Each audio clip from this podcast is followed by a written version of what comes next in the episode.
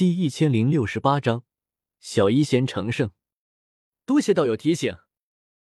我微微一笑。自从在古界初见后，我和古训就算结下善缘，彼此间的私交一直都很不错。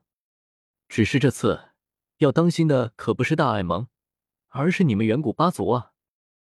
我在心中默默念了一声，目送古训和那位古族二道斗圣一同离开天火小世界。消失在了远处，彩铃一直待在一旁看着，等远古四族的所有斗圣都离开后，他才终于开口，带着几分不可思议：“你居然真的放他们七个斗圣走了？”我奇道：“当然了，他们又没加入大爱盟，还是说，你觉得我能把他们七个人关在天火小世界，不让他们走？”哼，我还以为你一定会用你那张嘴。把他们都忽悠的留下来，继续对付魂殿。彩铃脸上浮现几丝讥讽。当初在加玛帝国，几个斗王、斗皇，你都肯用一张嘴花费大力气去忽悠他们，如今反倒白白放走了七个斗圣，这可不像是你的作风。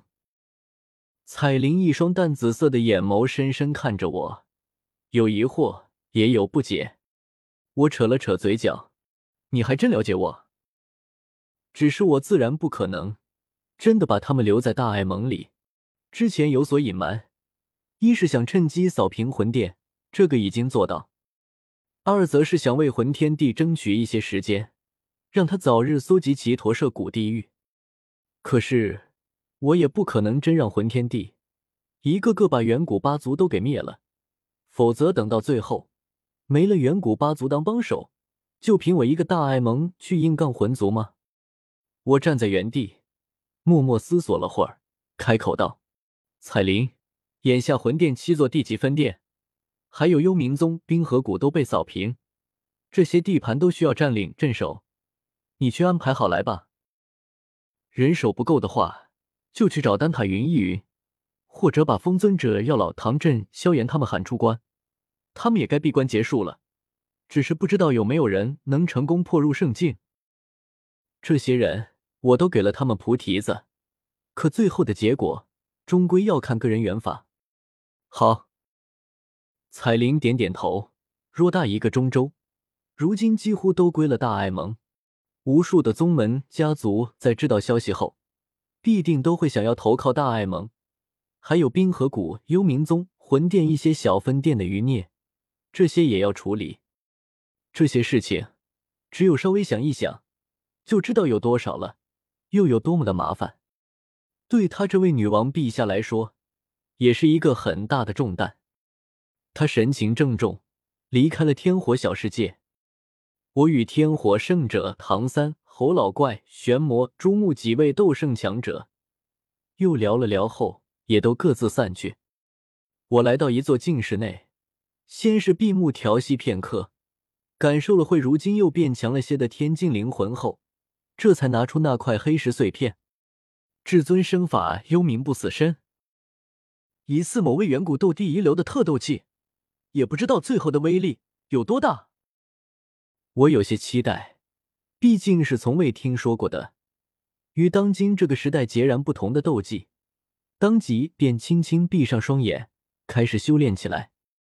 而就在我闭关没多久之后，天火小世界内，天空之上。却是忽然有乌云凝聚，风云激荡。嗯，这是天劫。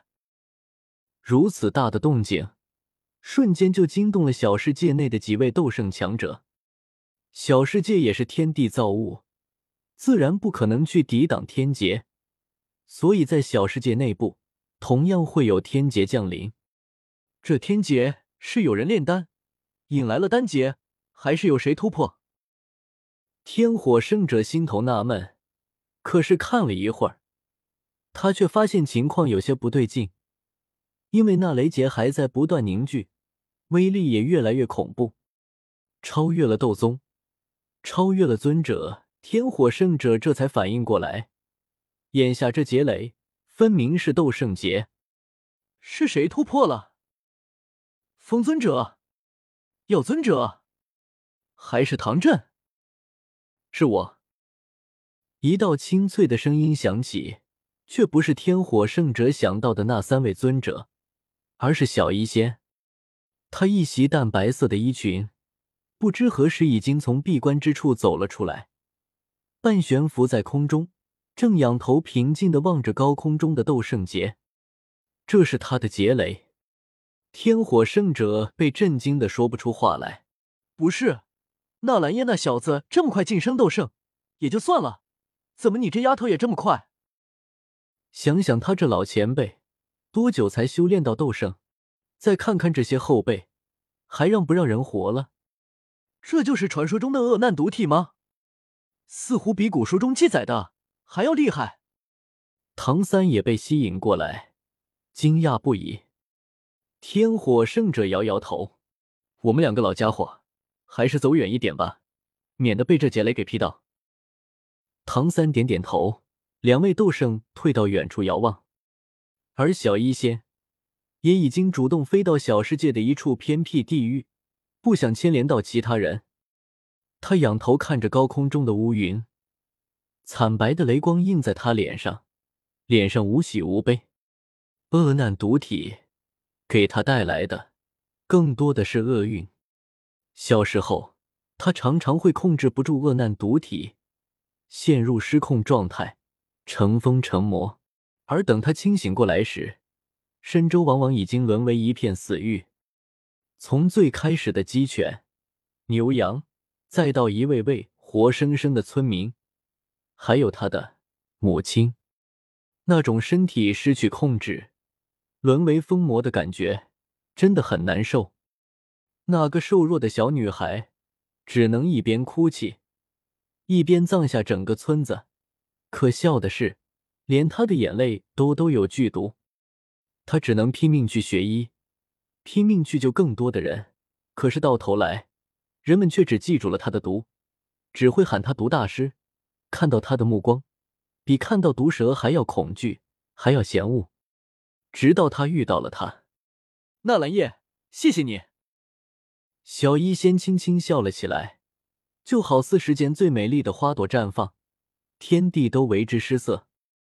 他仰头看着天空中的斗圣劫。没有任何的惧意，我会渡过去的。只要成圣，我就能彻底掌控恶难毒体，再也不会失控，再也不会发生那些事情。我也能继续待在你的身边。他轻轻对自己说道，没有其他任何人听见。